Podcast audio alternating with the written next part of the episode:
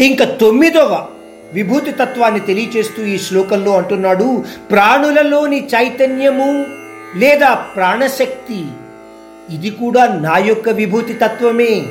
ఇంతవరకు మనము చదువుకున్న భగవద్గీతలో ఆత్మరూపంలో ఉన్న జ్యోతియే చైతన్య శక్తిగా అర్థం చేసుకున్నాము.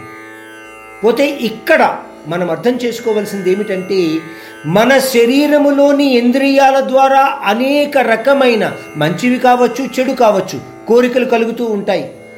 కానీ మనలోని శ్వాస అంటే ప్రాణశక్తి ఇంద్రియాలతో ఇంద్రియార్థాలతో ఎటువంటి సంబంధము లేకుండా అసంకల్పితంగా జరిగిపోతూ ఉంటుంది.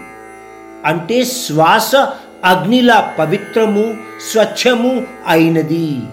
శరీరానికి ఇచ్చిన ఆహారాన్ని అన్ని భాగాలకు చేరవేస్తుంది అవసరమైన పాళల్లో అందిస్తుంది. ఈ ప్రాణశక్తి శరీరంలో ప్రవహిస్తున్నంతసేపు కూడా ఈ శరీరము అన్ని ఇంద్రియాలు కూడా సజీవంగా ఉంటాయి. అందుకనే పరమాత్ముడు అంటున్నాడు అసంకల్పితంగా జరిగిపోయే శ్వాస ప్రక్రియ అర్జున నా యొక్క విభూతి తత్వంగా గుర్తించు.